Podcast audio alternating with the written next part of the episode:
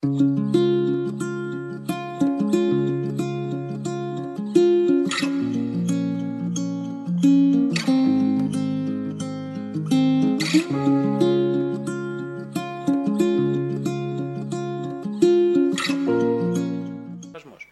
εικόνα είναι ένα κέριο πλήγμα στην αναστοχαστική δυνατότητα και επιθυμία του ανθρώπου.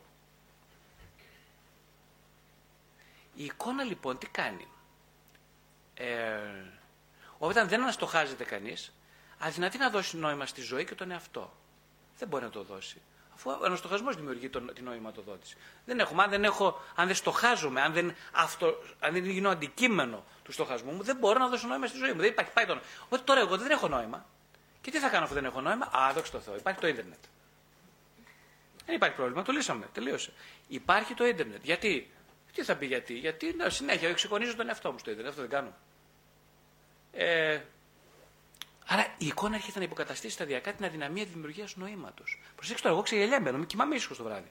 Λέω ρε παιδί μου, δεν πειράζει, δεν έχει νόημα η ζωή μου. Δεν το λέω, μακάρι να το έλεγα, αλλά ε, το πρόβλημά μου είναι ότι λέω ότι εντάξει, κοιτάξτε, δεν χρειάζομαι το νόημα.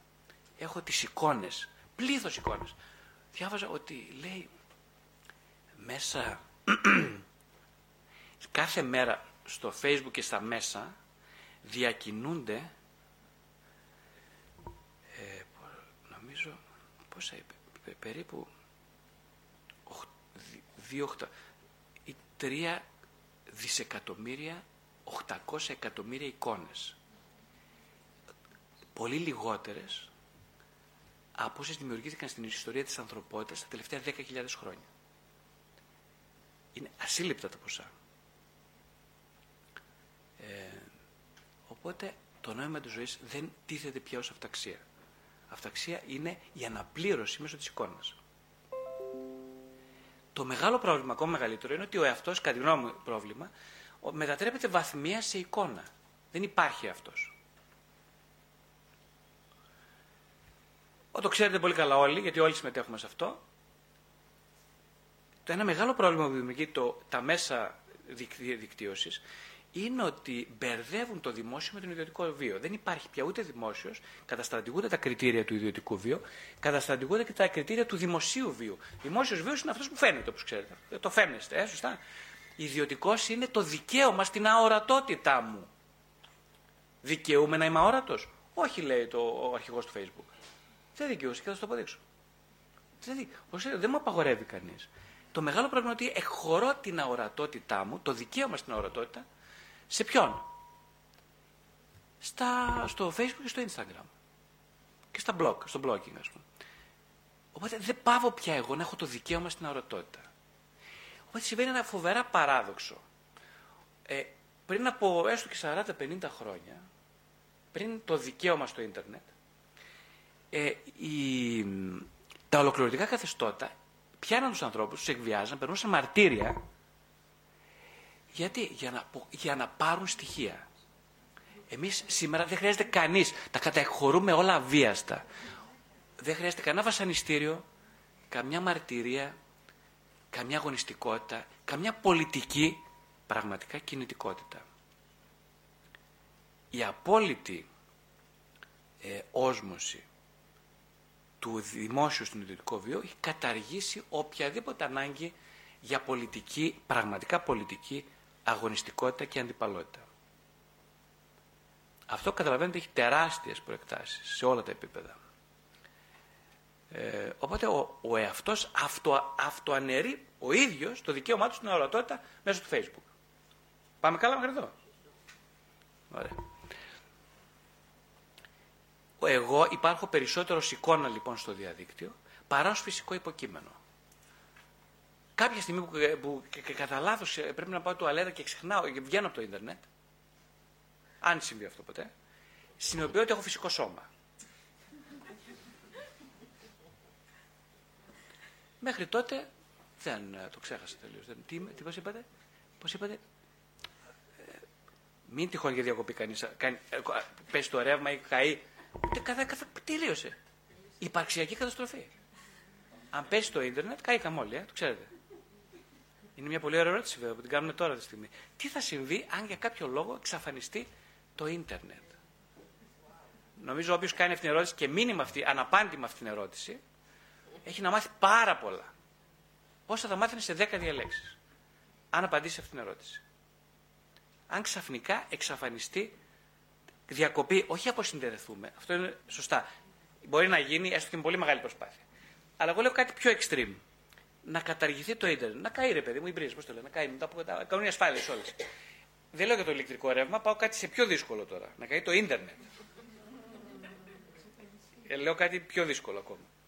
Λοιπόν, τι θα συμβεί στον εαυτό, τι θα, συμβεί, τι θα πάθει ο καθένας από εμάς; Πώς θα χρειαστεί να διαμορφωθεί η ζωή εκ νέου; Θα ξεκινήσουμε από τα σπήλαια; Σε ποια εποχή θα μετακομίσουμε πίσω; Πόσο παλιά θα είναι η εποχή; Ε, άρα είπαμε ότι υπάρχει μια σύνδεξη της ιδιωτικής με τη δημόσια σφαίρα που αυτό υπονομεύει την πληθωριστική ελευθερία του ατόμου. Πληθωριστική ελευθερία τι σημαίνει πολύ απλά; Σημαίνει ότι ο άνθρωπος με το ίντερνετ αισθάνεται ελεύθερος. Εγώ τώρα είμαι στην Αυστραλία και μιλώ με τη γιαγιά μου που είναι σαν χωριό της Κομματινής, έτσι. Άρα είμαι ελεύθερος άνθρωπος. Έχω τη δυνατότητα να πάω τώρα στο ποτάμι και να βγάλω 32.000 φωτογραφίες και να τις στείλω όλες ε, στον κουμπάρο μου. Ε; Και έτσι τι γίνεται, καταργείται ο χρόνος, καταργείται ο χώρος, καταργούνται όλα. Αλλά, αλλά, να υπάρχει τεράστιο αλλά που δεν ξέρω αν το έχετε σκεφτεί, καταργείται ο χρόνος, καταργείται ο παρόν χρόνος. Θα πούμε στην πορεία, ο ιδιόχρονος καταργείται τελείως. Δεν υπάρχει. Θα δούμε γιατί είναι τόσο σημαντικό αυτό. Άρα το πιο το βασικό βήμα είναι ότι να καταλάβει κανείς ότι χωρί αβίαστα την προσωπική του ελευθερία. Μέσω της διαδικτύωσης. Αυτό είναι το ένα. Οπότε δεν υπάρχει πια, δεν μιλάμε για διαχείριση αυτού, μιλάμε για διαχείριση εικόνα αυτού, δηλαδή του φαίνεστε. Δεν υπάρχω εγώ, υπάρχει το φαίνεται, το φαίνεστε το δικό μου. Οπότε εγώ ενημερώνομαι για όλα τα updates, αλλά δεν μπορώ να ελέγξω την πληροφορία. Στην πραγματικότητα έχω την εντύπωση ότι συνεχώς μαθαίνω καινούργια πράγματα ε, διαβάζοντας το ίντερνετ διάφορο, αλλά όλο και λιγότερο γνωρίζω. Παρένθεση, είναι δυνατόν ποτέ η πληροφορία να υποκαταστήσει την αυτεπίγνωση; Είναι δυνατόν ποτέ; Η απάντηση δική μου είναι τελείως καθαρή και είναι ένα τεράστιο όχι. Λοιπόν, η πληροφορία σήμερα είναι άπειρη. Η πρόσβασιμότητα στην πληροφορία είναι άπειρη επίσης. Η γνώση του εαυτού είναι απείρως ελάχιστη. Οπότε όσο περισσότερο ανοίγομαι στην πληροφόρηση λόγω της διαδικτύωσης, τόσο λιγότερο γνωρίζω γενικά, τόσο λιγότερο είμαι σε επαφή με τον εαυτό μου, τόσο περισσότερο γνωρίζω εμένα. Γιατί ξέρετε, η, ώρα, η μέρα, ξέρω, δεν ξέρω αν το ξεθυμάστε, έχει 24 ώρες. Και κάθε ώρα έχει πόσο, 60 λεπτά. Και για σκεφτείτε τώρα, όσοι από εσάς έχετε smartphones, πόση ώρα είστε στο smartphone, στο έξυπνο τηλέφωνο, πόση ώρα απουσιάζετε από το smartphone, και πόση ώρα που απουσιάζετε από το smartphone δεν είστε ψυχικά κοντά στο smartphone και στις δυνατότητές του. Και σκεφτείτε όλα αυτά. Ε, λοιπόν, ένα άλλο φαινόμενο, όσο πολλαπλασιάζουν τα ερεθίσματα και εμπειρίες, γιατί σήμερα έχουμε άπειρες εμπειρίες, αν ανοίξω πώ στο Facebook, 32 Μπαίνω στο Ιντερνετ, μου κατα... έχω ε, updates από 100.000 πηγές. Άρα, λογικά είμαι γεμάτος εικόνες και εμπειρίες. Αλλά τι γίνεται, όσο περισσότερο αυξάνονται οι εμπειρίες αυτού του τύπου, οι εικονιστικές δηλαδή πληροφορίες, η ένταση και η συγκίνηση σε μένα σπανίζουν. Δεν νιώθω ούτε ένταση. Εθίζομαι στο, στο, πληροφοριακό καταιγισμό και η συγκίνησή μου, οι πηγές συγκίνησης μειώνονται. Ε, εγώ γίνομαι απολύτω, απολύτως διάφανος. Αλλά όσο είμαι διάφανος, δεν γνωρίζω ποιος γνωρίζει και τι γνωρίζει ούτε ποιος και σε ποιο βαθμό μπορεί να με εξουσιάσει. Για σήμερα, σήμερα είναι, υπάρχει ένα εξωτοσχής φαινόμενο. Μια δικία. Ενώ εγώ δεν ξέρω ποιος με εξουσιάζει, δεν έχω γνώση, δεν γνωρίζω ποιος με γνωρίζει. Είμαι εκτεθειμένος στο ίντερνετ, αλλά δεν γνωρίζω ποιος με γνωρίζει και πώς. Την ίδια στιγμή υπάρχουν κάποιοι που με συγκεκριμένους αλγόριθμους μαζεύουν στοιχεία για μένα και για όλους μας. Αυτά τα στοιχεία που είναι προτιμήσεις, updates, άλλου του είδους προτιμήσεις, επιλογές, ε, συντρόφους, friends και τέτοια ε, στο ίντερνετ, μαζεύουν αυτή την πληροφορία και την αξιοποιούν για εμπορικούς λόγους. Οπότε, ε, η εξουσία ασκείται πάλι μέσα από τη διαχείριση του φαίνεστε, από ένα κεντρικό μοχλό, με διανεμητές, Ε, και εγώ δεν έχω πρόσβαση σε αυτή την εξουσία καμία. Αντίθετα, εκχωρώ αβίαστα τα δικά μου προσωπικά δεδομένα και απλά το μόνο που κάνει η εξουσία είναι να τα συλλέγει. Ε, εγώ δηλαδή γίνομαι διάφανος, αλλά ταυτόχρονα όσο εγώ γίνομαι διάφανος, η εξουσία που ελέγχει τα στοιχεία και τις προτιμήσεις του γίνεται όλο και περισσότερο αδιάφανη.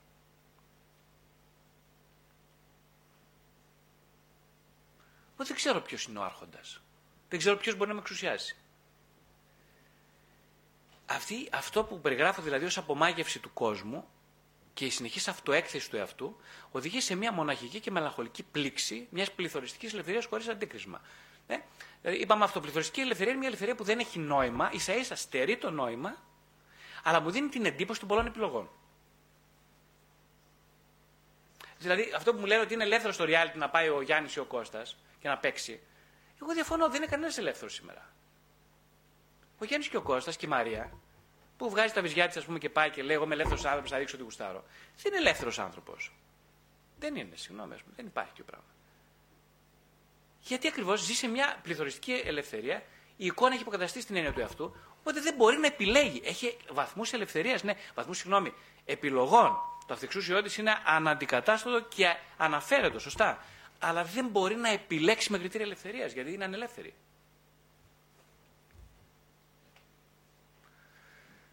Τώρα όλα αυτά που λέμε όμως, δηλαδή δεν είναι χωρίς αντίκρισμα. Δηλαδή, όταν κάποιος, ε, ξέρετε, αυτά που λέμε ότι η εικόνα έχει αντικαταστήσει το νόημα, ο άνθρωπος συνεχίζει να ψάχνει νόημα. Δηλαδή η ψυχή του ανθρώπου συνεχίζει να παλεύει για νόημα.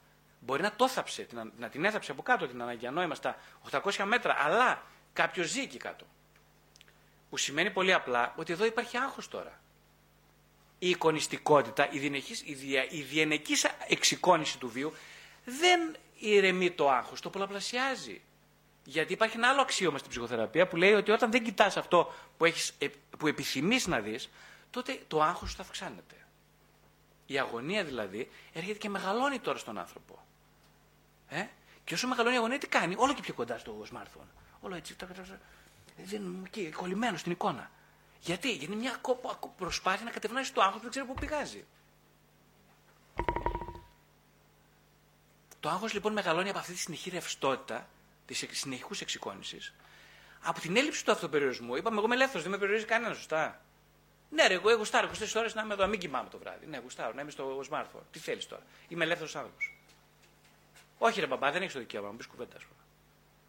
Είμαι 14 χρονών, έχω εδώ και 5 χρόνια κινητό, το καλύτερο και θα το κάνω ό,τι γουστάρω. Τελείωσε. Είμαι κέφιβο. Λοιπόν, μην μη μου κουνιέσαι πολύ, εντάξει. Θα καθίσω άλλες 25 ώρες στο κινητό πάνω, ας πούμε. Ε, ο μπαμπάς είναι άλλες 23 ώρες στο κινητό. Τέλος πάντων, άλλο. Ε, ναι, και η μαμά φωτογραφεί τα εδέσματα και τα βάζει στο facebook. άλλο προ. Η κόρη, αφήστε την κατηγόρη. Αφήστε. Μεγάλη υπόθεση. Πονεμένη υπόθεση. Η κόρη βγάζει βίντεο τον εαυτό της. Ε, selfie με τα χίλια φουσκωτά, πώς λέγεται το duck face, πώς λέγεται. Μπράβο. Κάνει το duck face η κόρη λοιπόν και όλα πάνε καλά. Έτσι.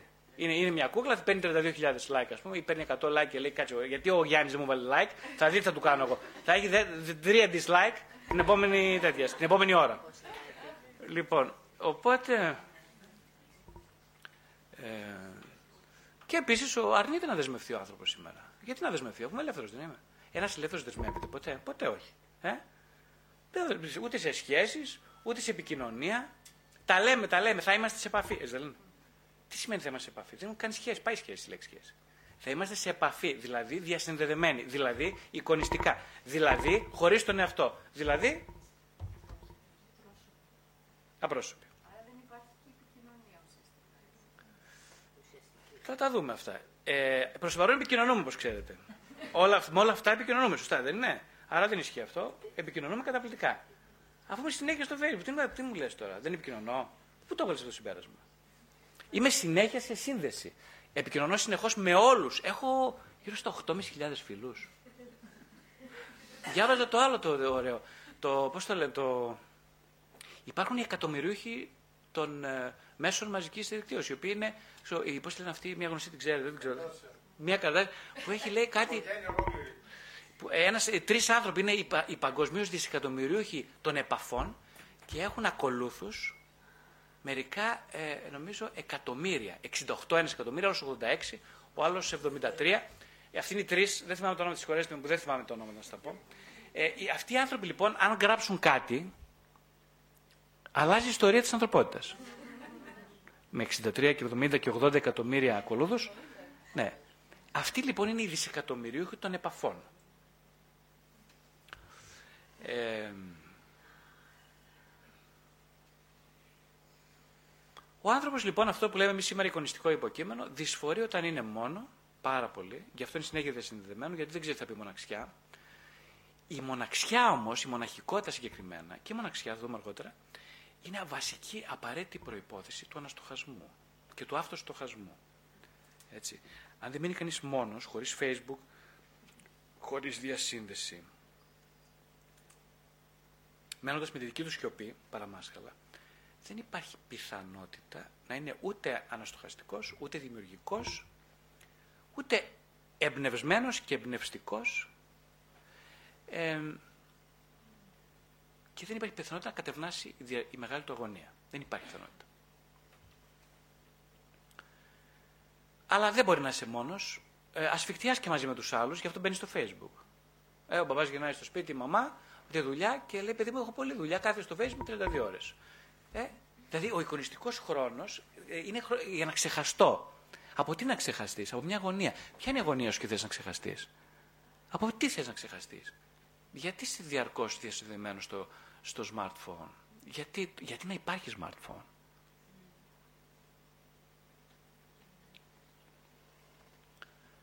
εποφθαλμίζει συνεχώς να γίνει κάποιος και αλατρέμει τη στιγμή που είναι ο κανένας. Αυτή τη στιγμή, αν εγώ ε, καταλήψω το Facebook, πάω να υπάρχω.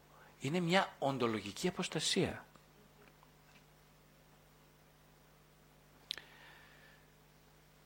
Ναι, μου λείπει η αίσθηση του ανήκει. Δηλαδή η συλλογικότητα καταργήθηκε. Δεν υπάρχει πια συλλογικότητα. Γιατί υπάρχει αυτό που λέμε. Έχει στην εικονιστική κοινωνία η ατομικότητα έχει μεταμορφωθεί, έχει δώσει τη, τη θέση της στον ατομικισμό ο, ο, ο οποίος ενισχύεται συνεχώς με την εικονοποίηση, με την ε, εικονιστικότητα. Οπότε δεν, δεν έχω την ανάγκη να είμαι συλλογικός. Αφού είπαμε 8.500 φίλους, γιατί να είμαι εγώ συλλογικός; Τι θα το κάνω; Δεν έχω καταλαβαίνει. Δηλαδή, πάβει η επιθυμία. Δεν υπάρχει. Φοβάμαι την απώλεια τη μοναδικότητά μου, γι' αυτό συνεχώς ε, εξοικονίζομαι διαρκώς, αλλά ταυτόχρονα ε, δεν πάβει η ανάγκη μου να ανήκω κάπου αλλά ταυτόχρονα είπαμε την Εκκλησία την έχω βάλει στην άκρη, δεν τη χρειάζομαι γιατί όπως είπαμε είμαι ε, υποκείμενο της ίστατης ε, νεωτερικότητας, οπότε αυτά είναι πολύ ντεμοντέ όλα αυτά. Ε, είπαμε τις σχέσεις δεν τις χρειάζομαι γιατί έχω 15.000 φίλους στο facebook. Οπότε μόνος. Πιο καλή μοναξιά ή όχι; Αλλά τι γίνεται, όσο είμαι μόνος, τι κάνω; Εξειδανικεύω συνεχώς και ανοσταλγώ αυτή την προνεωτερικότητα. Το έχετε παρατηρήσει τελευταία. Συνανικεύουμε το παρελθόν συνέχεια. Γιατί άραγε; Μήπως γιατί αυτή η προνοτερικότητα μας δίνει εχέγγυα που δεν τα έχουμε σήμερα; Ε, οπότε όπως είπαμε επικοινωνεί το, το, αυτό το μετανεωτερικό υποκείμενο συνεχώς στο διαδίκτυο να ξεχάσει το άγχος που δημιουργεί η υπερπληθώρα των εικόνων γιατί οι εικόνες κατευνάζουν προς, προς στιγμή το άγχος μου αλλά επειδή δεν ε, δεν μπορεί τίποτα να νοηματοδοτήσει την επιθυμία πέρα από το λόγο, η εικόνα έχει αυτό το μειονέκτημα. Ε, δεν, το, δεν το έχουν καταλάβει περισσότερο, ότι δεν μπορεί να νοηματοδοτήσει την επιθυμία. Μόνο ο λόγος μπορεί να το κάνει αυτό. Ε? Δηλαδή ο κινηματογράφος είναι καταπληκτικός, ας πούμε, καταπληκτική εφεύρεση, γιατί μεταφέρει το χωροχρόνο και το συρρυκνώνει μέσα σε ένα συγκεκριμένο παρόν. Και είναι πολύ σημαντικό.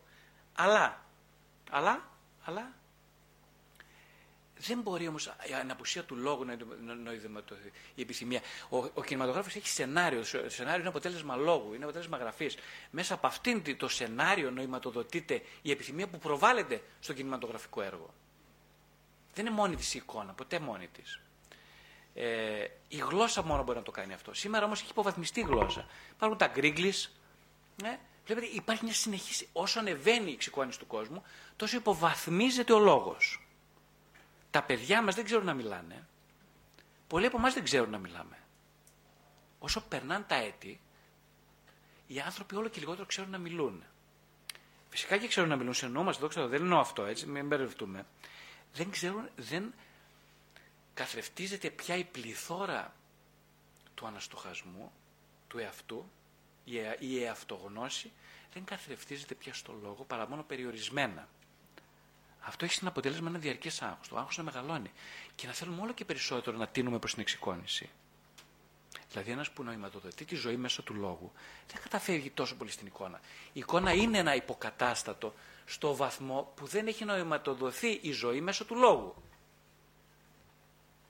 Έτσι, εγώ διαβάζοντας βιβλία, μιλώντας, νοηματοδοτώ την ύπαρξή μου. Δεν χρειάζομαι να δω τις απουνόπερες, καταλάβατε, στο ίντερνετ ε, στην, στην ιδιωτική τηλεόραση ή στην συμβατική τηλεόραση. Δεν το χρειάζομαι. Δεν το κάνω για ηθικούς λόγους, δεν το κάνω γιατί μου λείπει κάτι. Γιατί έχω βρει το νόημα εκεί που μόνο το νόημα μπορεί να υπάρξει, μέσα στο λόγο. Ε; Γιατί λέει ο Χριστός ο Θεός και Λόγος του Θεού; Ο, γιατί λέγεται ο Λόγος του Θεού; Γιατί δεν μπορεί να επικονιστεί το όρατο.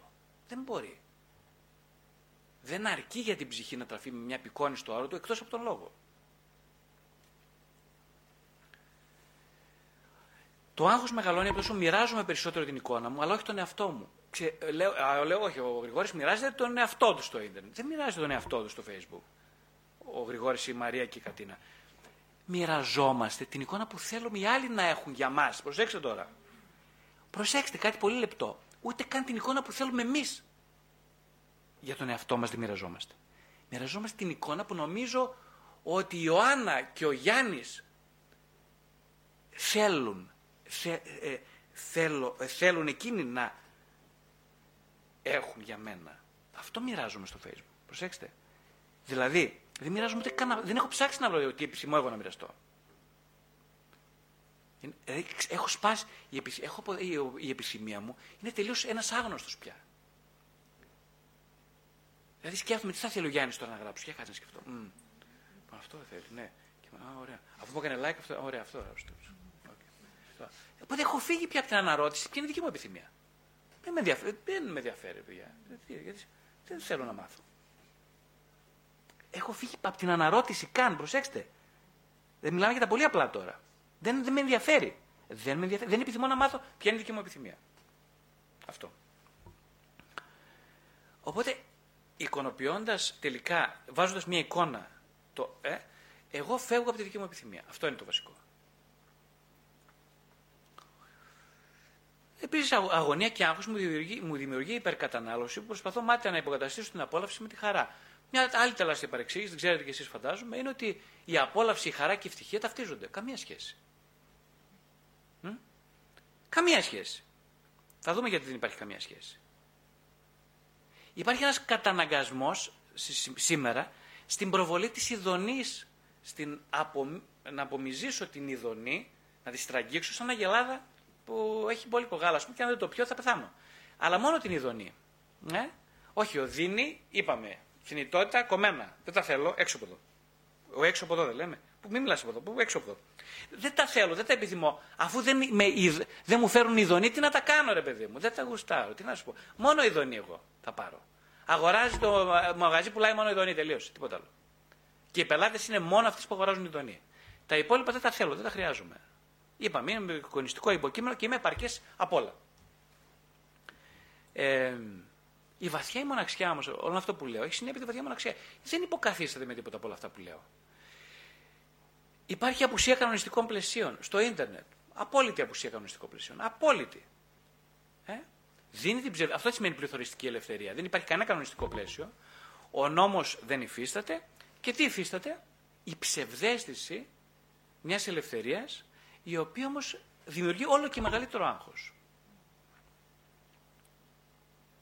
Υπάρχει διαδομένη, όπως είπαμε, πεποίθηση ότι η ελευθερία ανοίγει μόνο πόρτες, ανοίγει δυνατότητες η ελευθερία είναι καταγεγραμμένο στη συνείδησή μας ότι ένας ελεύθερος άνθρωπος είναι αυτός που έχει πολλές δυνατότητες. Κανένας δεν σκέφτεται την πιθανότητα. Ένας πραγματικά ελεύθερος άνθρωπος είναι αυτός που έχει λίγες δυνατότητες. Κανένας δεν σκέφτεται την πιθανότητα. Κανένας. Πώς φτάσαμε σε αυτό το σημείο;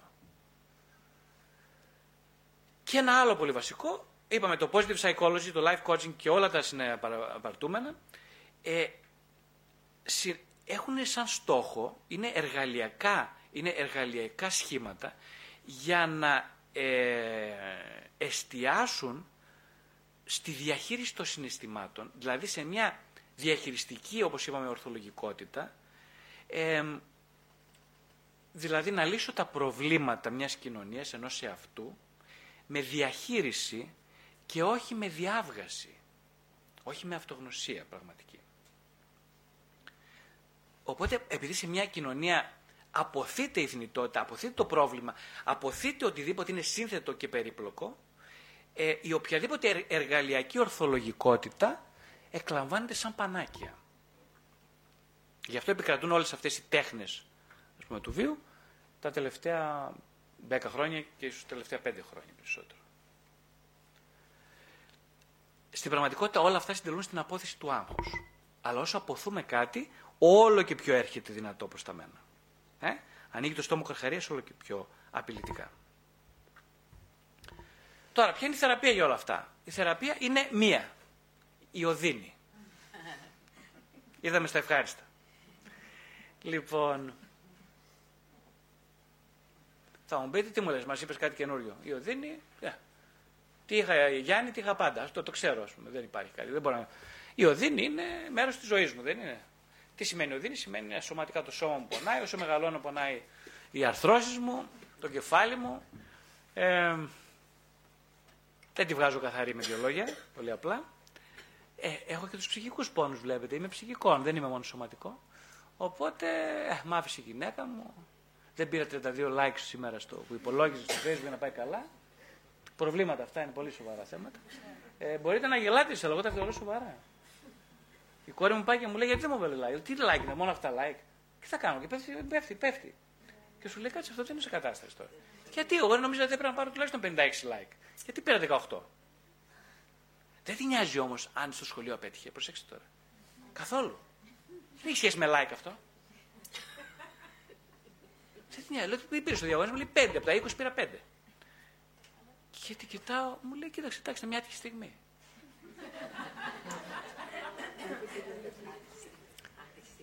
Λέω και εγώ τώρα τι να κάνω τώρα.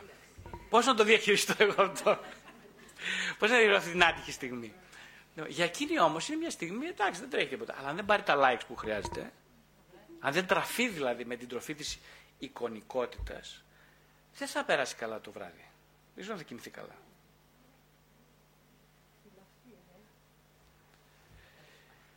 Ε, οπότε ε, η δυστυχία ευτυχώς δεν είναι αναπόφευκτη. Από τη μία.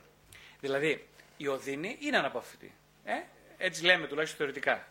Πιστεύω ότι όλοι έχετε περάσει από αυτό, περνάμε καθημερινά. Κάποιοι περνάνε πιο δύσκολα, κάποιοι πιο εύκολα, αλλά πάντως κανείς δεν είναι αμέτωχος σε αυτή τη συνθήκη.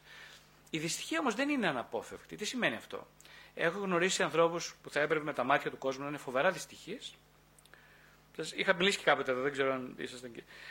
Αλλά θυμάμαι, μου είχε κάνει πολύ εντύπωση μια καθηγήτρια.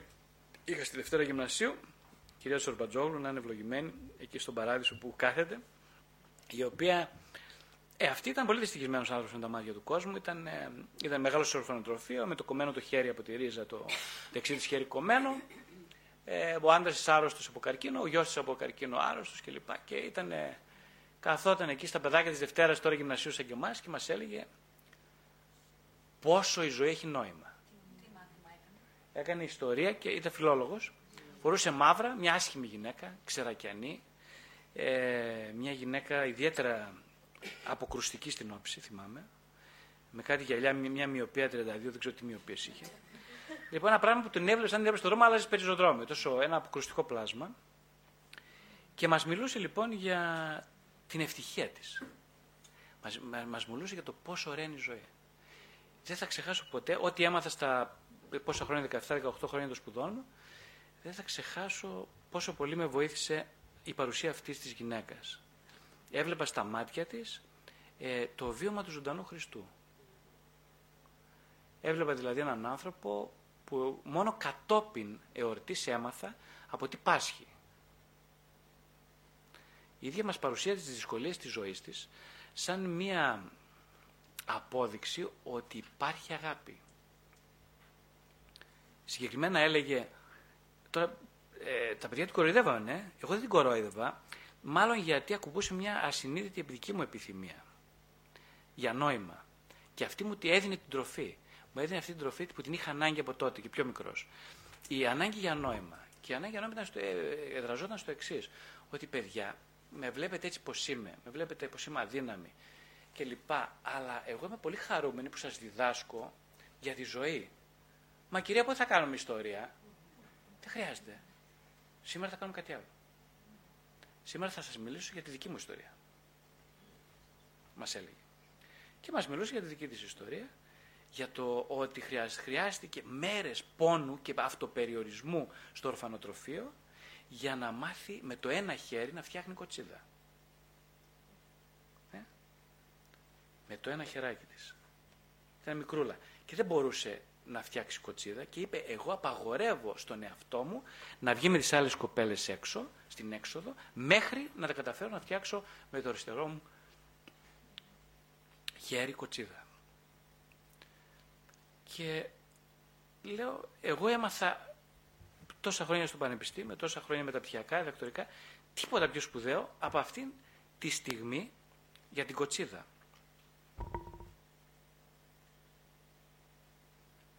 Γιατί εκεί κατάλαβα ήδη εγώ ένα μετανεωτερικό υποκείμενο από μικρούλης κατάλαβα τη σημασία του αυτοεγκλισμού, του αυτοπεριορισμού, κατάλαβα τη σημασία του νόμου. Γιατί εγώ μεγάλωσα με γονείς που δεν είχαν νόμο, στους οποίους απουσίαζε η αυτοκυριαρχία του νόμου.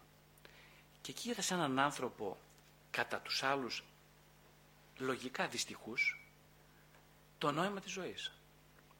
Και συνειδητοποίησα λοιπόν, ακριβώς αυτό που σας λέω τώρα, ότι η δυστυχία δεν είναι αναπόφευκτη.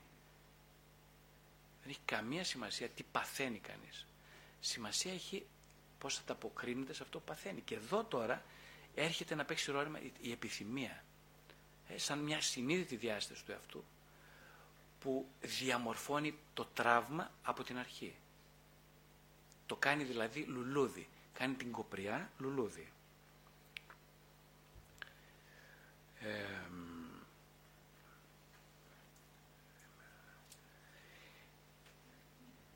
Οπότε, από τη μια εμείς τώρα παλεύουμε στο να μεγιστοποιήσουμε την ειδονή για να έχει νόημα η ζωή μας και να ελαχιστοποιήσουμε την οδύνη. Και ταυτόχρονα παλεύουμε στο άγχος που πηγάζει από την πάλη ανάμεσα σε αυτές τις δύο προσπάθειες.